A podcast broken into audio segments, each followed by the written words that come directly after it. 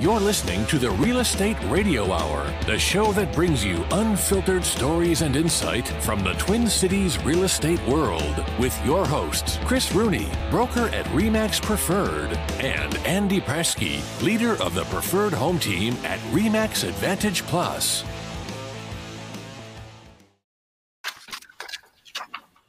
Rock and roll. What up, gentlemen? We are on our way.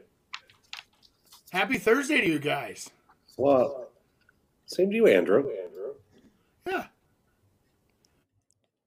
You know, this is the time of year where we need to make up a couple holidays to kind of fill in the gaps, but you know, Yeah, I just uh I returned to this uh, tundra on uh, Monday. I see the snow behind Nick. Beautiful. Yeah, yeah, we're we're back. Hey, what about this mic? How do I sound? I got a new mic. You sound great. Good, good, beautiful. You look pretty- excited. Looks like pretty professional. Look at that, Andy, sitting there. Show him, show him the mic. Yeah, get in its entirety. Look at that. Beautiful. It looks like the one I kind of have here. I just can't lift mine up. It's buried under a bunch of crap. Yeah, it was only about I think uh 50, 60 bucks on on Amazon, but it had a lot of good reviews. I, I watched on YouTube, so I'm a professional now. I just need the little lighting to get my face brighter. Yeah. Get yourself a nice little lit up donut. Hey, hey, big news though. Look at this. Coming in March. So they didn't do it to, uh, now. They said they're going to push it off till March. The interest rates. What do you guys think about that? what do I think about it? I don't know if anybody's shopped interest rates recently, but uh, 30 year mortgage right now is already at 3.8. It's already up, what, half a point from when they started talking about it? So mortgage rates are already adjusted. I don't think you're going to see anything um, in that arena. They mortgage rates are different than interest rates. Um, they kind of follow each other, but mortgage rates also follow other factors: oil prices, stock market, unemployment numbers, you know, other things that value um, for a mortgage. Well, your equity lines and stuff will start getting affected in March. You know, because if those rates start going up, uh, you usually get hit on that. But I think interest rates are all about consumer confidence and what's happening. And we're obviously seeing a lot of stuff happening and going on right now that uh, are getting people mm, maybe a little nervous. But I'll tell you what, it's not uh, shaping the real estate market right now. No. telling you, I don't think there's anything that's going to shape the real estate market other than inventory. And inventory still is not there. You know, it's kind of funny. I, I so I'm you you and I both this time of the year we're meeting with lots of people that are thinking about getting ready to sell in the spring or the the early winter, or whatever it is. And I, I'm meeting with people couples this week, young meaning anybody under 50, of course. Um, young couples that where they're like, oh, we just got new jobs and whatever. And I'm like, oh, congratulations. So where are you going to work? And they go, oh, still from home. You know, and it's it's such a different world that we're in. And they're like, enough is enough. We now are are working from home full time, both of us. We have to have high speed. You know, we want Ethernet plugs. We want you know fiber optic lines. Where can we live in the cities? Have two offices in our house and have the connectivity that we need to be awesome at our jobs. I was like, Yeah. And people trying to, you know, really figure out what this market's all about and trying to time it. It's just there's there's nothing that is is able to time this market. We just uh I I've been really pushing as Andy said, we're out talking to people and getting them ready and you know, and, and typically it's hey, let's wait till spring and everything starts going, but that's when everyone starts going. And and historically, as we get to spring and summer, the listings go up. And Yep. then it's, it's kind of a little thing. I know we're going to talk a little bit about Minneapolis today, and Yeah. you'll see those same graphics um, on how listings work. But talking them into getting on the market now, and so we did. Um, we uh, actually two of them um, this week, and we got two of them coming next week. But uh, one of the showings, I mean, we did a we did a coming soon, forty two showings already uh, Jeez, nice. set up on this one.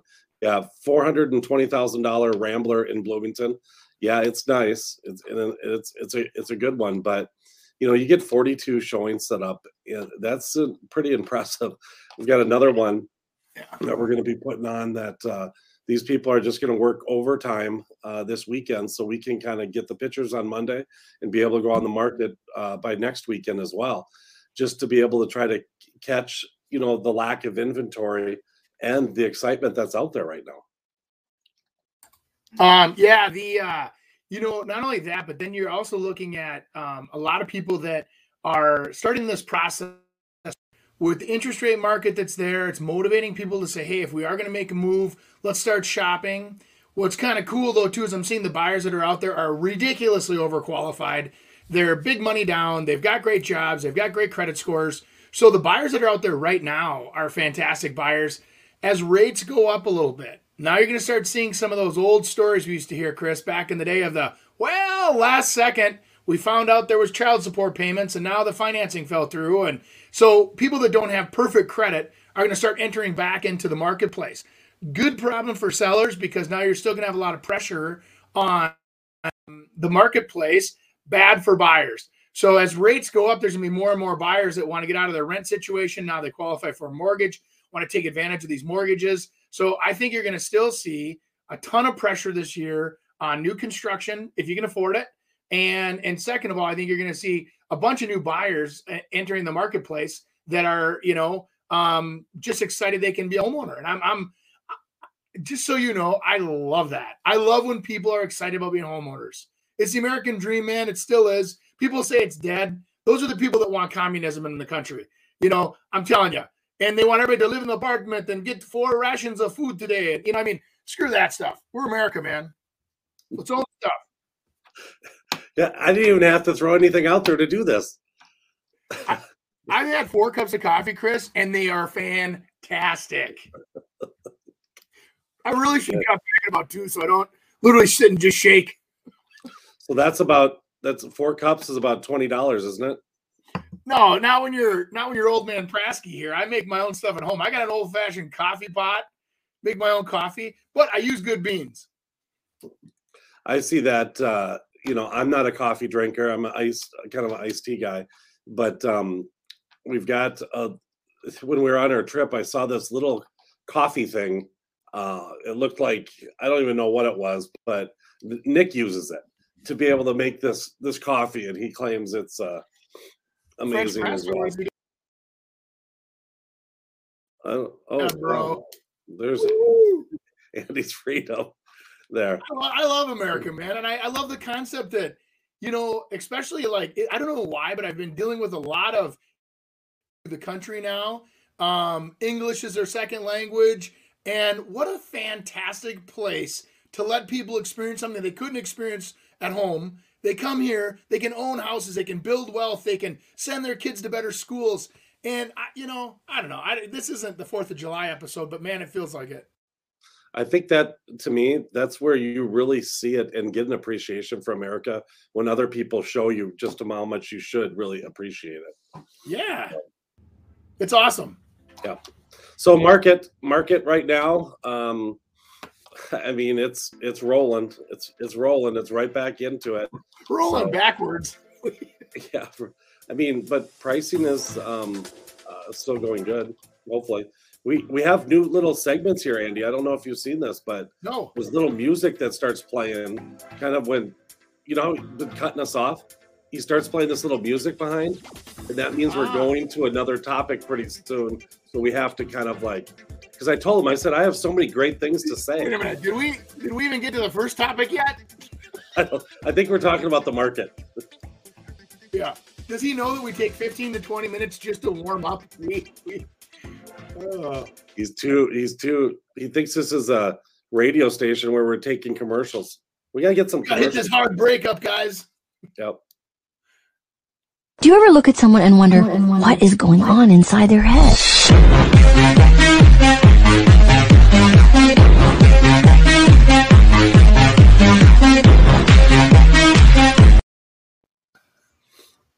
That was kind of my day yesterday. It seemed like yeah. so many yeah. different things going on, and uh, I think that's uh, you know, like with realtors, people really don't think that maybe the day we're doing a lot you know, it's yeah. usually at night if we're showing a house or geez, the listings don't come on until the weekends. But oh my gosh, when you got all different things in different um, stages of a, a transaction and they're all coming together. We had three of us here yesterday, and that uh, we could have used three more to just kind of handle the phone calls and stuff. It was just Well, nuts. Eh, No kidding. And and not only that, Chris, but think about like last year. Last year was say, well, we're afraid of COVID. Um, so please let's just do a Zoom call and we'll walk you, or we'll do like an iPhone, you know, uh, what do they call it? FaceTime. We'll walk around the house for you and kind of show you the house and then do a market in front of us. This year, not only are people like coming out of the, I mean, just coming in droves to enter the marketplace, but they want to meet in person. And now that adds that element of travel, or you have to drive 45 minutes across town, or you have to go here, and then you have to go there, and then God forbid it snows, or you have ice, or you have traffic, or you have. And so I find myself this year struggling to be proficient with my timing.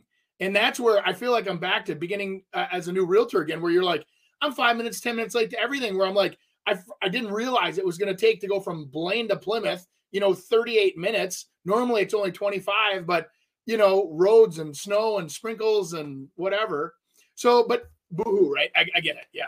No, um, but it, it's just real estate agents. I, I got to be honest with you, I kind of really liked it when we were going towards that Zoom style platform, right? Where we were meeting, they could meet right at their office, or they could be in their pajamas at home with their kids in bed, or whatever it was. It was easy, and and I really kind of miss that, you know. it's it's kind of interesting because I mean Nick made a comment. Obviously, he's back in the United States. He's staying with us, and uh, he made a comment to me this morning. He goes, "Boy, you finally look respectable." And there's something. I mean, I was like, "Okay, thanks," but there was something to it that you know, if you're not out meeting with people all the time, you do get a little lazy in that way. And uh and you're just kind of running around. It's like, okay, we'll just I gotta meet one person quick, and then um I've just got to do running around. So I'm just gonna dress a little more comfortable. Uh and where I mean, I there was, I mean, for probably three years, there wasn't a day I didn't wear a suit. And so it's just kind of uh it's kind of interesting, but I got to meet with multiple people today, so I threw this on. I told him it was for the podcast, but uh, I don't know if you really believe me. I was gonna say it's too bright of a tie for a funeral, Chris. By the way, that's uh, true, true.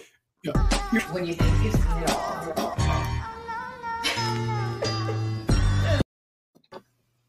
ridiculous. Yeah, and I think that's that's a really good point to that. Um, when you start having things that take away from the house. We were just last night we're at a listing and it was kind of like they have some there's some really neat stuff, but it's like people are going to concentrate more on that than they're going to concentrate on the house. And that's what you want them to do is the focus needs to be the house. It doesn't need to be how cutesy you are and who you Mhm. are and if you play um, Wordle or if uh, you like uh, you have the coolest bell collection in the history of the bell collections.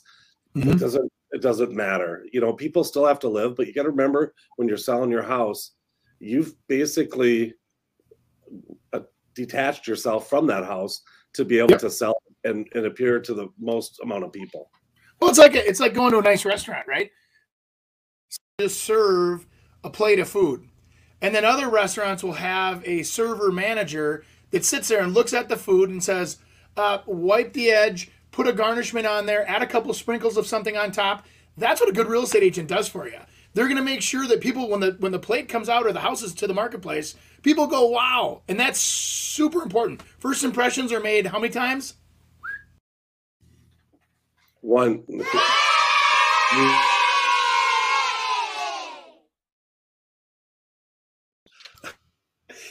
You guys are- better. Just for the record, you guys are jerks. You're the best. That's what uh, I mean. He, he's my new he's my new Daddy Long for me now. Nice. whoop, whoop, whoop, whoop, whoop.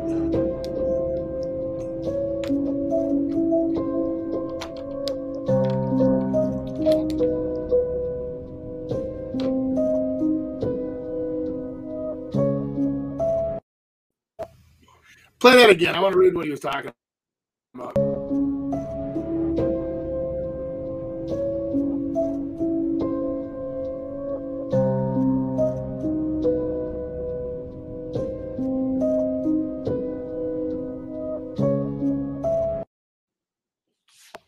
First of all, do we take advice from somebody in a sweatshirt?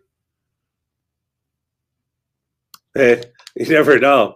Uh, it- that stuff's true. I'll be. It'll be interesting uh, when it comes out because that. But, yeah, but you know what, Chris? Yeah, go ahead. Well, I was just going to say there's typically a delay with that. Um, and that's obviously in the, the commercial part of the industry. But um, I don't know how people can't have a problem with that when they've put everyone at home and maybe they're making more money and they're able to uh, restructure um, some of their lease payments and stuff with the owners. But those owners still have payments. And unless they've gotten, uh, I, I know a couple of business owners that didn't need the help and the small business administration who was giving out a lot of these loans came to people and said you know what you don't need to pay you don't need to pay for three or four months and um, don't worry about it and we're gonna delay some i mean it's it was crazy what these people were getting and they didn't have to do it but it was putting more money to their bottom line I think the Class A, you know, you get a lot of that where it's big corporations and they use real estate uh, specifically as tax shelters. So it's more of a way to hide profits than it is for them to worry about making the payment. It's not like you and I, and we're working every day nine to five and trying to make our house payment. It's a little different than that. And so the, the those classes are commercial. Okay. So first of all, they're commercial lending, different rules, don't apply the same way that the residential rules. So when they imply that the CARES Act even, you know, gives a hoot about commercial property, first of all, I think there's a little bit of a misleading front end on that story, but it's okay. Um, there may be um, a retail sector, and, and when you see that retail mall getting, um, you, you just thank your Amazon guy. I mean, it, it literally the way we shop has changed. The the you know the the whole staying at home thing and the Amazon being geared up just in time for having everything delivered to your house and it, it's a lot of things happen at one time and it was a perfect storm for retailers to basically disappear. And the retailers that are still around if you do want to be able to drive down to the, the store and look at the fresh vegetables or pick different flavors of soups or spices or whatever you better support your local companies because this will happen and you'll be living in a town that has a bunch of big retail that's closed or they'll level it. And then people is this town down? How it'll affect retail. That'll eventually is how it'll affect you as a homeowner is that if the consumers don't support the retail the retail goes away really fast because look looking right now go to your county tax record look up what that business owner pays in taxes to have that gas station on the corner. It'll blow your mind. They might be paying 10 grand a month just in taxes to own that gas station on that corner it, i mean it's ridiculous how much tax revenue comes in off of those buildings very true very true You gotta, if I wanted to say that, I would have wrote it. I you said, implied that. I said what I said. Okay, well, what you said was some bull. But That's you don't like it like it, is. you don't like it. I sure okay? damn don't. oh my god yes it happens a lot Yes, it does. Yes, it does. And I'll tell you, a lot of times, that's what we're doing. We're de-escalating those arguments a lot, you know, to try to keep the the the process going and and not totally agree with someone, but kind of give their point of view and and then try to get the other ones in there, because a lot of times those conversations are due to other things that have happened uh, in the past that that we have no knowledge of and have nothing to do with a house. or the saleability of the house. So uh, yeah, that's that's always uh, an interesting. Oh, it, it, it blows my mind. Like how I'll have two couple. I just had this a couple weeks. There was a couple that wanted to move one of them because somebody went through the neighborhood and was breaking into cars, probably a high school kid, you know, stealing whatever they could out, petty theft, right, out of the cars. Wanted to move. I want out. This is the beginning of the end. We're gonna now it's gonna be burglaries and murders, and we want to go. The other one's like, why don't we just put a camera on the front of the house and bust this kid? And who cares? Why would we move because of some dummy, right? And it's it's an interesting argument to be had. And so that topic alone, security, safety, um, schools. Um, now there's problems at the school now. Um, you know, whatever is influencing people to make decisions. It, I- I will spend the time when I'm meeting with a couple selling. I'll say, hey guys, how do I help you guys make the most out of this move? What are we really looking for, and why are we moving? What are you looking for in an agent? What are you looking for in, you know, why do we want to move? And and it's interesting how you'll hear just like that argument kind of um it, it stirs the pot a little bit, but if, if they can't answer why they want to move, it gets real hard to help people, right? So it's like if they, well, I don't know, maybe we had another kid, or you know, well, I kind of work from home office. Well, you, if you don't know that answer, you might be a little premature on having that agent out to your house. You know what I mean? Yeah, it, it is important to um, make sure that you are on the same page. Now, there's there's exploration conversations that we have uh, with people and be able to kind of the the benefits and the uh, you know the the negatives about moving. But I'll tell you mm-hmm. what, I have a lot of times where I'll try to talk them out of it just to see if they are really ready and to be able to move them to that next phase because if you don't, it eventually gets into you list it and a week on the market when you have an offer they decide you know what? I just i love what happened with the staging and i think we just want to stay. And we really can't find anything. You know what? There's nothing really available. So yeah you do you need to be uh, committed in, in what you're doing otherwise it doesn't really work. We're understanding what their morals align with because what if they're sitting there and they have a very conservative financial perspective on life where nope we want the house sold and closed before i even go and look at another house well, potentially you could be in a rental for a year. Are you okay with that? Nope. We don't want to be in a rental. We want to be able to go out there and sell our house and then, you know, buy the house at the same time. And I go, the challenge is the buy. So right now, let's start with the buy. And even if it feels uncomfortable to you, convincing people to be uncomfortable a little bit to beat the market right now is probably my biggest challenge I have is where it's like, listen, no matter what it takes, let's position you as a buyer that can perform without selling your house. Let's ask for a farther out closing date if we don't know if your house is sold yet, maybe set of 30. And some people like that. And some people are, if they're building a new house, they might even say, hey, you want to do 90? And then all of a sudden you get them saying, sweet, right? So you're helping them too. And then you have that window of time to get your house sold. And and it's, I don't know, it's the strategies today. I would have died three years ago if I would have been talking the way I'm talking today with clients versus back then. And the way the strategies are so different. Yeah, and I, th- I think sometimes what happens, you, you know, you go into a listing thinking that's how you want to do it, and everything's got to everything's going to work out perfect because there's no buyers out there. But there's sometimes that buyers are like, you know what? No, I really need to be in by the end of March, and I will pay you this, but you got to go by the end of March. And so you have to kind of look at all of those things and and think about those before it happens, because when it happens, you got to be able to react and, and being able to react pretty quick usually gets you a heck of a lot more money mm-hmm. What do you think is going to happen to realtors in the future, dude? Everybody thinks realtors are going away. People have been saying that forever, though. Yeah, they've been saying it forever. I honestly don't even think about that question because I feel like I bring a lot of value to my clients. I feel like there's always going to be that personal touch that's needed for a transaction for some people. There are people who can buy something sight unseen online, they're fine with that. But I do feel like a traditional family who are maybe making a scary move across state or moving up, moving down, I do feel like that personal touch and hand holding to an extent is important Yeah, I, I'd agree with him if I didn't fall asleep listening to him.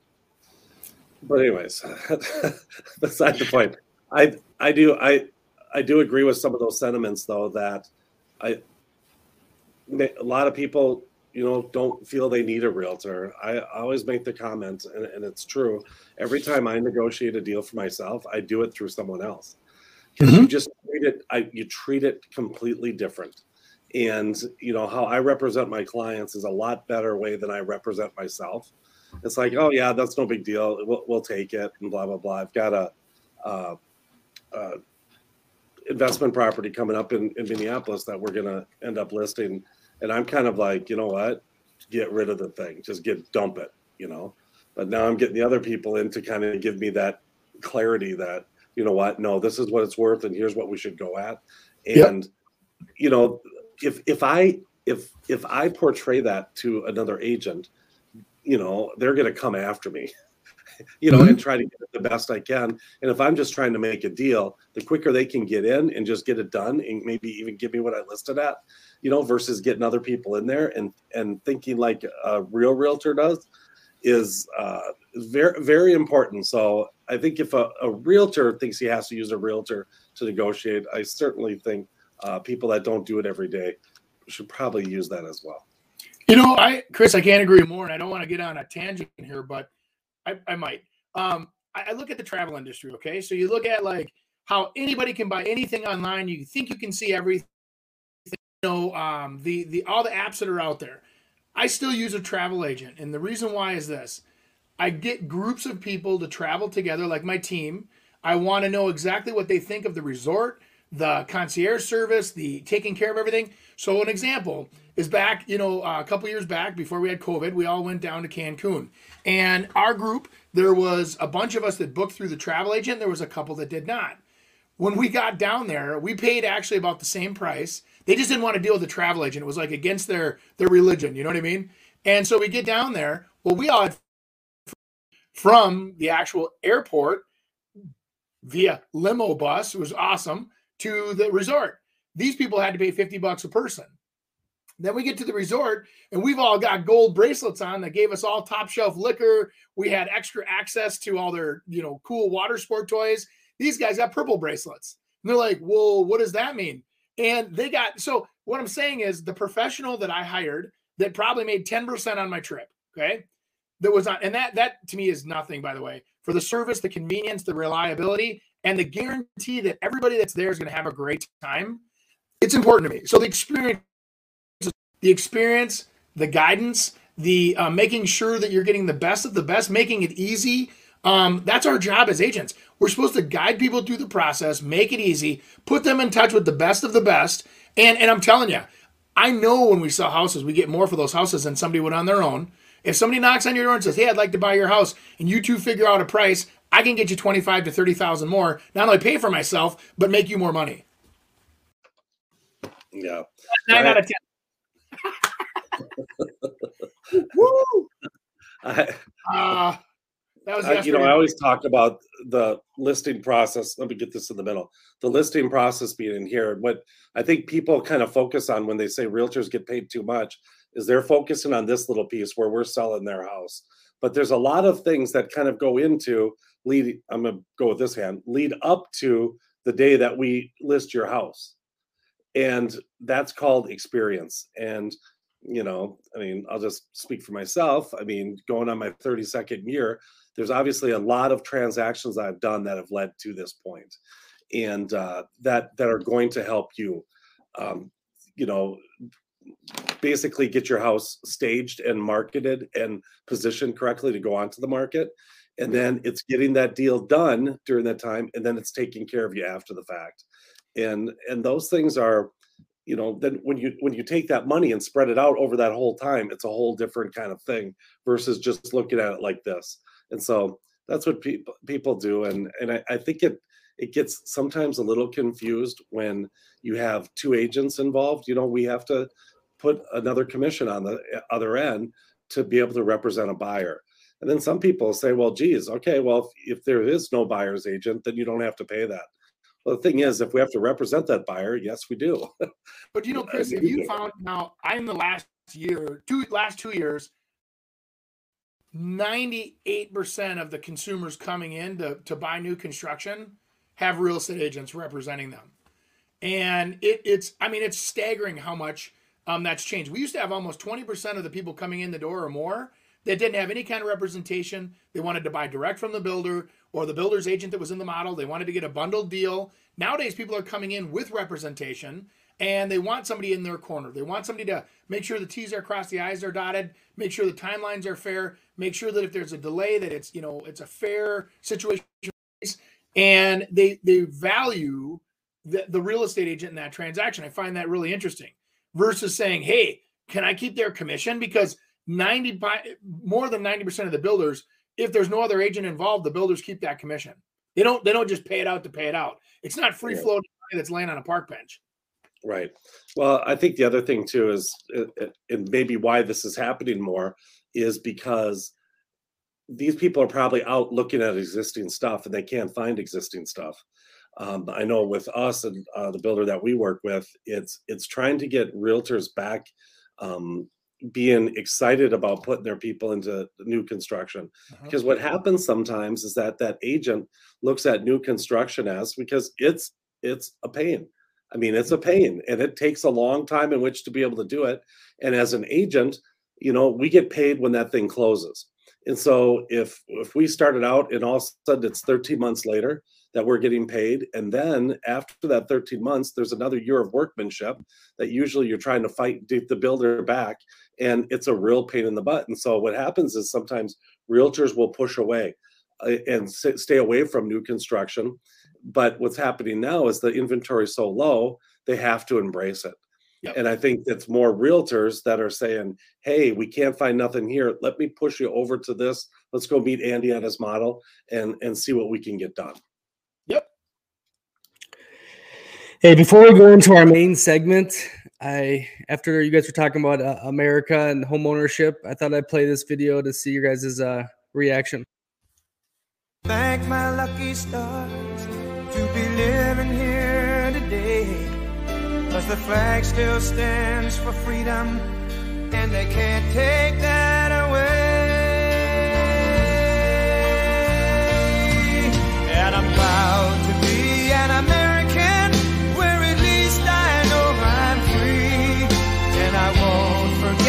The men who died, who gave that right to me. And I gladly stand up next to you and defend her still today. Cause there ain't no doubt I love I, I, I would love to see America build another Hoover Dam of some kind, metaphorically speaking. You know what I mean? What, what it's been a few years since we've done something amazing like that, engineering and pride and like like you know, like the video says, delusion. Like, yeah, let's build a Vegas in the middle of the desert. There's no water, it's hot, it's cold, it's you know, and uh, that that is kind of the fun of of America. I think is yeah we one of my, yeah. one of my favorite songs too, right there. I That literally I know what it is. That song gets me so emotional every time I hear it. Love that. Love it. Yeah. All right, so he threw us off. Now what do we do?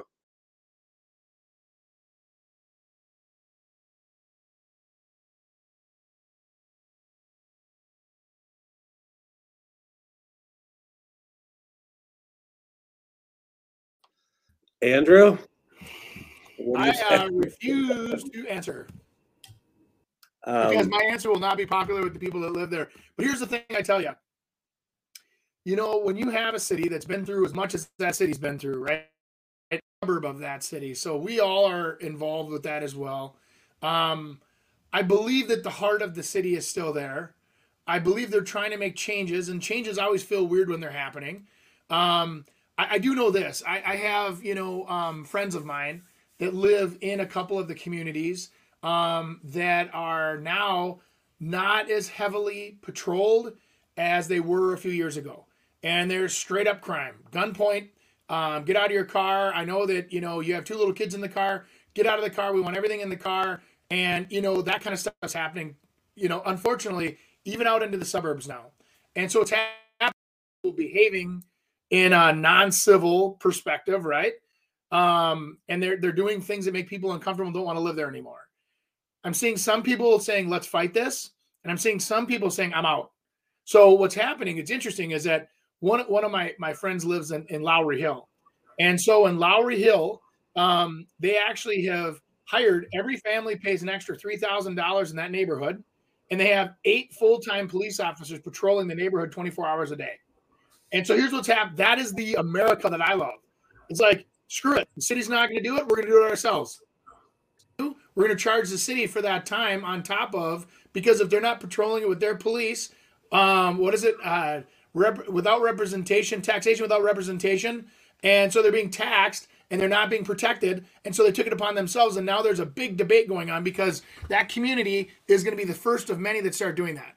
And now you're going to have areas that are basically patrolled and my friend that lives down there example he's out sitting on his front porch this was a couple weeks back and he goes outside he was doing something he heard a, a scuffle it was cold and he, he looks over the side and there's two guys walking up the street officer stopped these guys and says hey guys where are you headed can we give you a ride and the people like well uh no we're just uh we're just out for a walk okay cool where do you live oh you don't live in the neighborhood great well as a guest we we welcome you Um, let us know if there's anything we can do for you.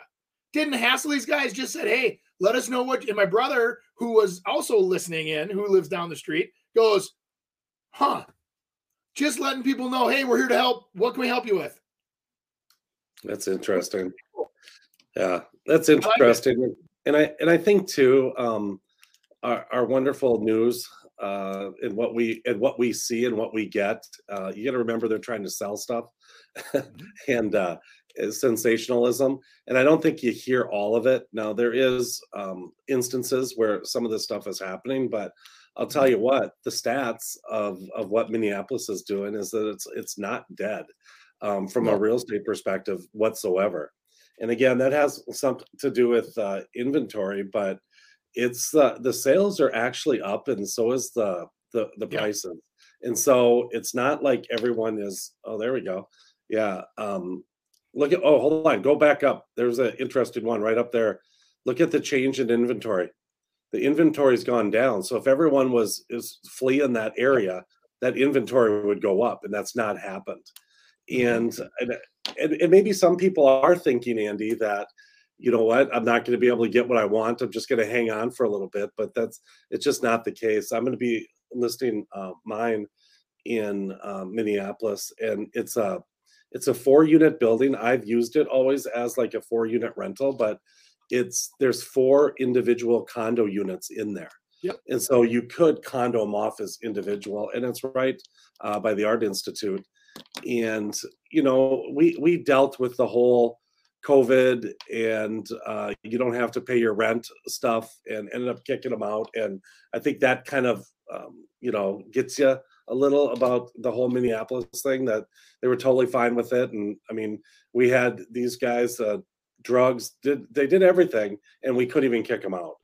And it cost us not only did they not pay, but it cost us thousands of dollars to be able to even go to court to try to get them out where we couldn't get them out and then when we finally got them out then they told them okay you can uh, wait until for this long and it- it's just like you know you can't play that that you can't play it that long Well, that you know that, and then Chris, think about this. You know, so now you have an anti-land, anti um, over police, police brutality, man. You know, which was I'm not even arguing that. I'm not that. That's not even. It just you you need you know. Um, let's just assume this. If you look at the crime charts right now, where there's crimes that are happening, and then the amount of crimes that are happening that are not even being reported because the police are driving by and not stopping. Okay.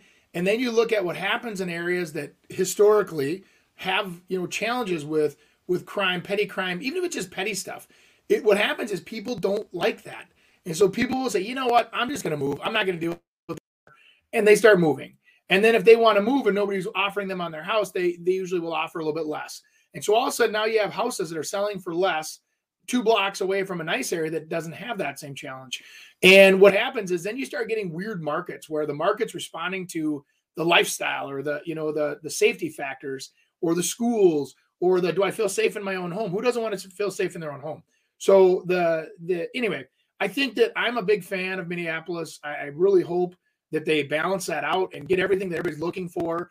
Um, and the big thing is is this: let people you know have their children going to safe schools um, be able to have a barbecue in your backyard and not have to feel like somebody's going to jump you um, that's what people want you know or they want that city life back. I think that a lot of people are holding on because they want to give the city a chance to figure it out and nobody's been through this before. So how do we figure this out? How do we come up with something that everybody's happy with and then get back to hey let's take an uber downtown and see the twins playing go out for dinner versus down and there's literally um, people asking for money and people that are pounding on your windows as you're trying to drive around downtown. It it gets a little spooky, and, I, and there's a lot of people like me that I'm like, I, I don't need it.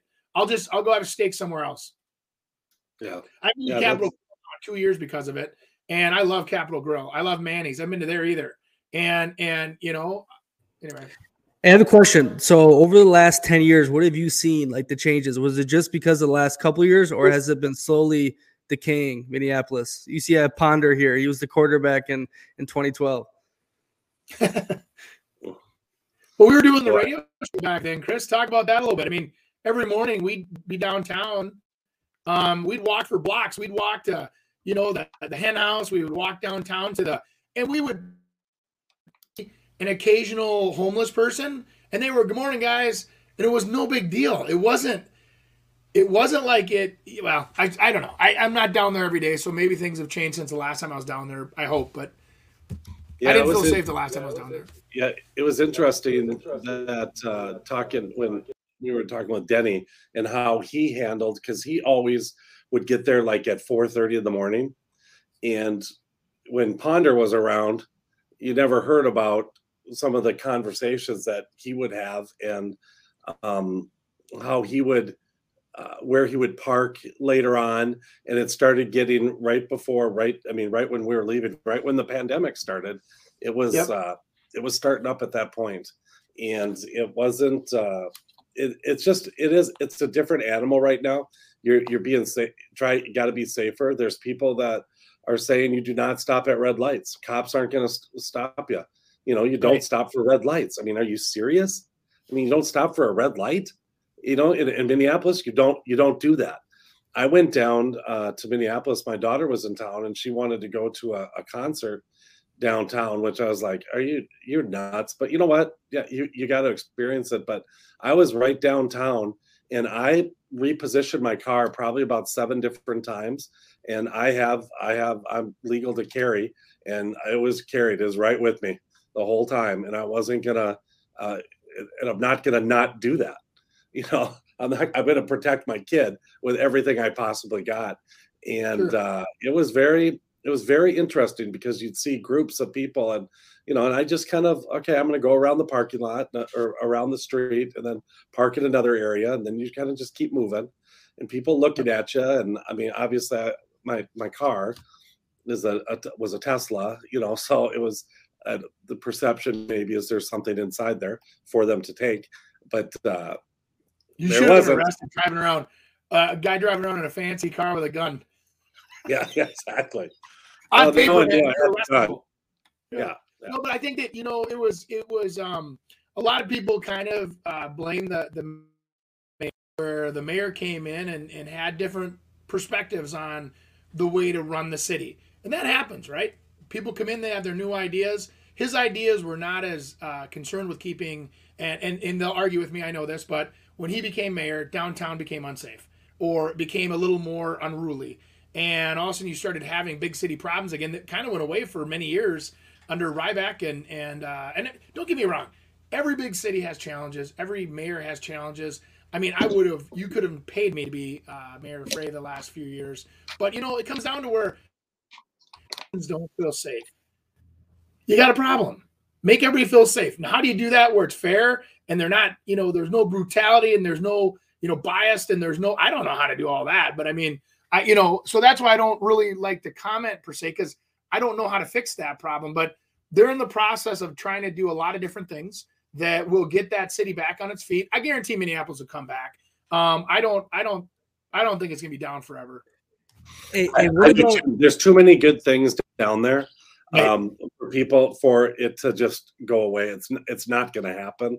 I don't think I would be um, selling just to get out of there at all. Um, Right. You know, my view is is kind of like yours, Andy, in that you know what I don't. My life isn't there, and I don't need to be down there. I'm not going to go down there until things are Well, different. But yeah. I don't think there's nothing. Um, there's definitely not everything in the real estate industry is showing that there there is not a problem in Minneapolis. So so last year, guys, I'll leave you with this, then we'll get on to our next story. So last year, I was international convention in Orlando, Florida, and I was by myself, and I went to um, I was out of a big class, and I walked out, and I'm like, you know what? I'm just gonna step out of my box here a little bit, and I was standing in line to to grab a sandwich, and there was a young lady standing there, and I says, hey. I go, you know, I'm Andy from Minneapolis, real estate agent. I said, do you want to have lunch? And we started having lunch, and it was fantastic. She was a newer agent, and she's her second year in the business. She sold 36 transactions, Chris, in her in her second year in real estate. And how, how much do you think she made in gross commissions? On 36 deals, Mm-hmm. um, I would say, geez, uh, uh, well, you're you're obviously there's somewhere 180,000. Okay, so she made about 62,000, still couldn't pay her bills, was struggling. She's from Detroit. And she said, I can't tell you how many $1 houses I wrote up with the city mm-hmm. where I don't get paid in, in an effort to once they get that house fixed up, we would sell it and we'd be able to make money. Or how many 35, 50,000, 70,000 dollar apartment buildings. And she goes, here's what's cool about Detroit. You couldn't have suppressed that city any more than it was. It was riddled with crime. Downtown, the the buildings, it was like a video game. The buildings were empty. Nobody was going except for the pawn shops and the occasional restaurants or whatever. And she goes, It's so fun to be part of the rejuvenation of that city. And as it's slowly climbing out of the pit, and it's climbing and it's climbing, and houses are going up, and she goes, I've got such affordable housing. She goes, People can buy houses and have a $130 a month house payment. She goes, Where else can you rent for that? So she goes, I'm converting renters, fixing their credit, putting them into houses, making them homeowners, and homeowners statistically plant flowers, grow the grass, mow the grass, you know, and, and make those houses look nice. And then other people go, Oh, that's nice. I want to move back in. And now you have people buying the lots and building new houses and property values come back. Cities cycle. And and I just hope we don't go as low as my God, Detroit bankrupted. They they went, they were just toast you know but it they're they're on the recovery so that nice young lady enlightened me that uh, i should send all of her buyers to her that Well, i this this is my question though, because you guys saw when it was called Murderapolis, right, in the '90s. What is it compared from then to now? I think I think after uh, that the Minneapolis thing, it became more of a lifestyle, and I think they changed it into that. And you know, you get to walk around the lakes, and there's uh, the the whole townhome condo thing became a huge thing. And then that I think that's what just kind of spurred everything else on. And uh, I mean, obviously, business downtown, and you know, being able to bike and to walk and to you know, uh, it was just the the neat old houses that people again then started fixing them up. And they've gone through a couple of fix ups and in different areas have just grown. And then those areas like andy was saying lowry you know that gets expensive. And then now it's too much but gosh we could go right next to it. And and then those areas start growing. And then all of a sudden it's in richfield and bloomington. So uh i think it's just that's a, a natural thing. And i think like andy said too it's just not it's it's it's not i just don't believe it's going anywhere. Minneapolis i don't i don't believe it's dead. I think there's going to be people that will refuse to go there um and and want to be out but for the most part it, it was not it's well stats prove it. There's no max exodus at all. Well and you and you you can't like you said chris you can't argue it. There's how many thousands of families that have moved down there that have money that are in condos that want to go out for dinner that want to go to the theater that want to do whatever people than there are troublemakers right?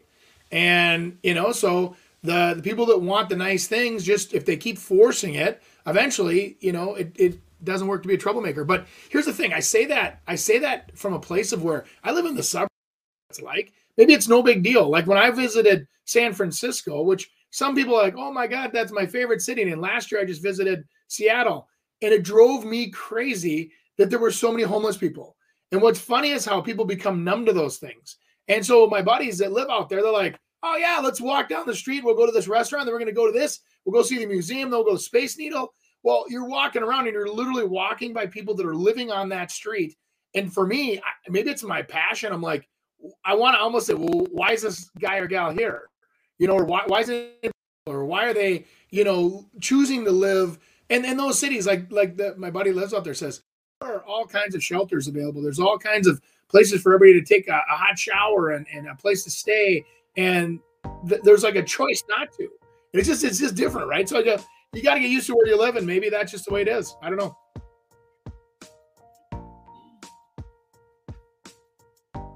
Look at those stats right there. That says everything. I mean even median well days on market tell sale is less than what it was in 2020 and the median list price is up to you know almost 25000 more. Eight and uh well what? Geez. I mean it's it's crazy. 10 10% higher uh nowadays. So and that's with less listings but more sale i mean a lot more Yeah. sales. It's crazy.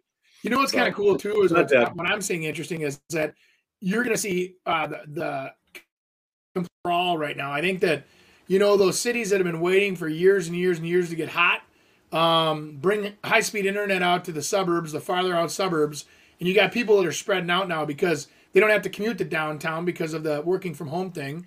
and so a lot of these suburbs are getting hot too. So it'll it's I, I don't know. It'll be interesting to see. Yeah. You don't move to Minneapolis because you per se. You might move to Minneapolis because you like being close to all the action. Hey, where do you guys want me to go to on these stats? Which we look at first? I, I, think I don't know. Nick Chris is- always made fun of me when I showed stats. I know. Well, He's like, Uh, "Oh, boring." well, let's. I mean, just look at that. Go up just a little more so we don't see Andy's head in the middle of them. Go up. a little- There we go. All right. So look at that closed sales, and this is this. These are yearly uh, type things, so they're they're judging the same time periods in each year. But uh, in 2019, 59,000. 2020, it popped up what almost 5,500, and then again a couple thousand more in 2021. So I think you're you're seeing that, you know, and that's I mean that's riot that's riot times right there. I mean right through the whole thing, and I mean obviously things are are closing, and it's not like there's more closings with the prices going down. More closings are matching with prices all going up. So Right. Yeah. So that means the market's still moving in the right direction.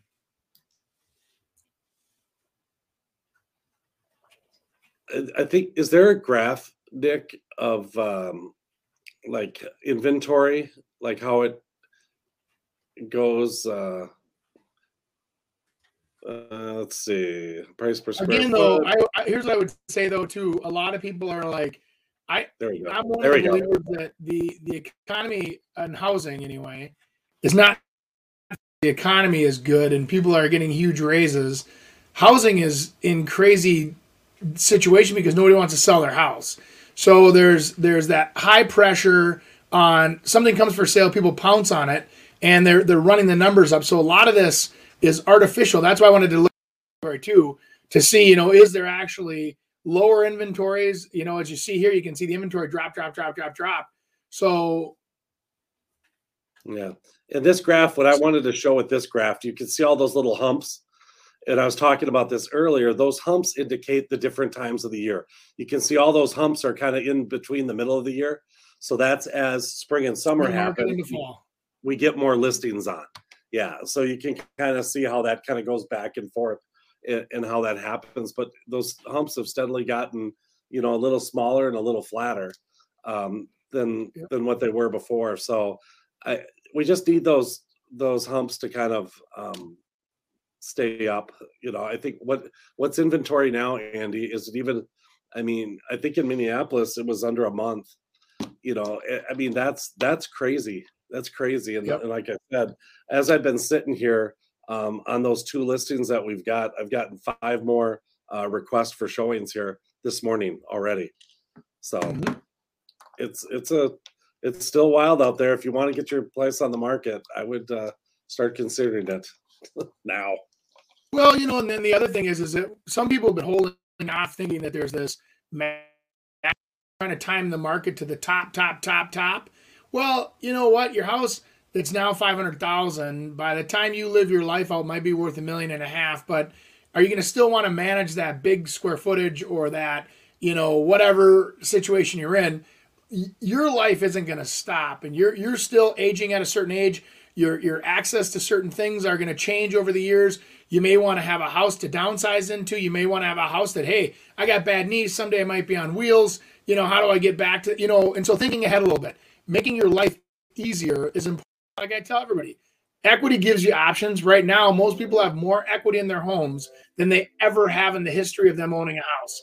And so it's like tapping into that equity. Maybe you pay off some debt you buy a new house you do a whatever and go on a, a trip around the world. Enjoy this equity because equity we've seen it in the past. Sometimes it goes away sometimes it comes back. Most of the time it always you know kind of cycles through but we're not going to ever in my opinion at least based on the stats of what we see it's almost impossible for us to ever head into a housing crisis like we had the number one reason is that we were we've been so conservative with the lending over the last few few inventory houses for sale. Equities are high. People don't get foreclosed on when they have 150,000 of equity in their house. They don't. They sell the house and they take the equity and they do something else with it. So this fact that oh, there's all these forbearances and there's all these things that are going to happen. It's like, listen, it, it doesn't matter.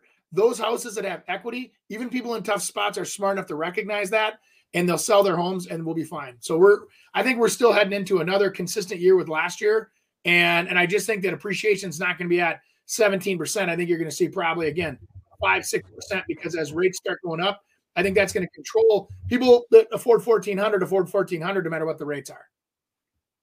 Yeah, and and now with the equity, it's hard to even buy anything because you can't get nothing delivered to you anyway. So people are probably keeping their money because that's the only thing that can happen is, is people start using all their equity and then the market starts going down and now it's like well forget it. I got a second mortgage here and the second mortgages are the ones that'll be in trouble. Any final comments on minneapolis before we go to listener questions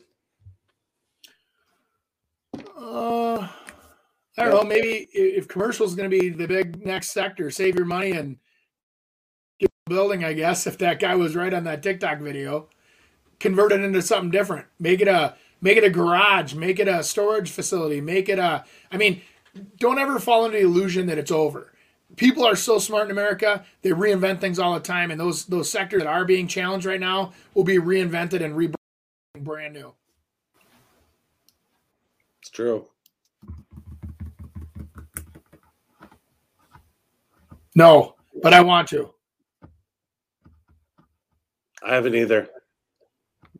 I haven't I haven't been down there to do it. Why do banks always sell off original mortgages? They make money on the margin. Yeah, they don't always do that, um, but uh, uh, uh, most of them do. I would say the majority of them do, but it's uh, it is it's a, it's a way in which to be able to um, get more money. You know, you sell. We had that. Remember the foreclosure time? I mean, those bad mortgages. I mean, they don't sell them and just say, "Hey, do you want to buy Andy's mortgage? Yeah. You know, it's this much, and here's what it is." They they sell thousands at a time in in big clusters, and in those clusters, sometimes you get a bunch of bad ones as well. So, um, well, gosh, well, I think a lot of it too, Chris. You know, you look at it and they and these annuities that are out there that you know there's vulnerability in all other sectors, and then they'll throw some mortgage stability in there because that is a consistent, you know, three and a half percent or whatever it is. So some of these annuities will even buy these uh, 500, you know, million dollars or a billion dollars worth of these mortgages bundled together just to balance out the the potency of their of their you know mutual funds or whatever. That that happens. Where the banks really make their money is on servicing the mortgages, not on lending the money. Because if you do the math on lending the money, there, there's not a lot of money being made. It's the service mortgage so like you you could even go down to your local, you know, Wells Fargo for an example. You may get a mortgage at Wells Fargo and Wells Fargo may send you the certificate, but it might be a Freddie Mac or, you know, Fannie Mae actually has the mortgage held and they're just servicing it for that GSE. Let's rapid fire these last two ones.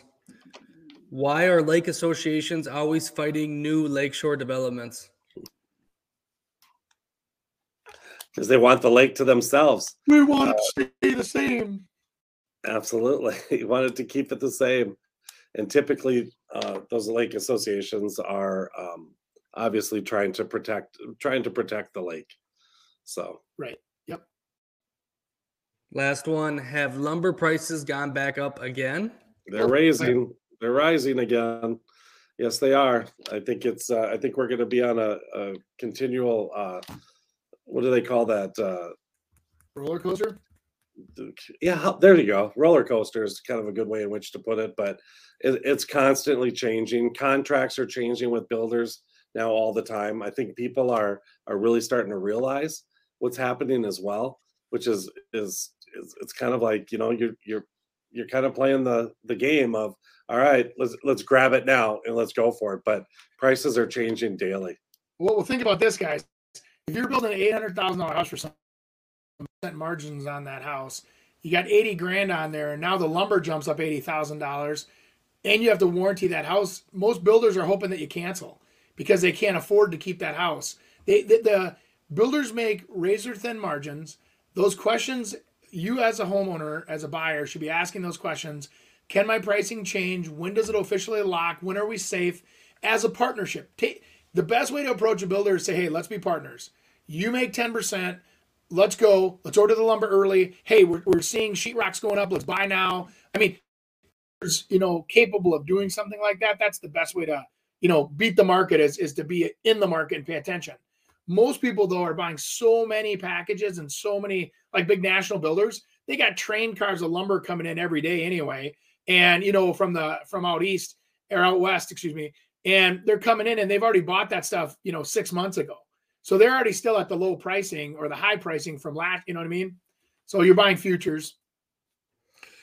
Awesome. Another great episode. Make sure to leave us a review on iTunes. Give us likes on Facebook. Um, we post three digestible clips each week on Facebook. Check those out and have a wonderful, beautiful day.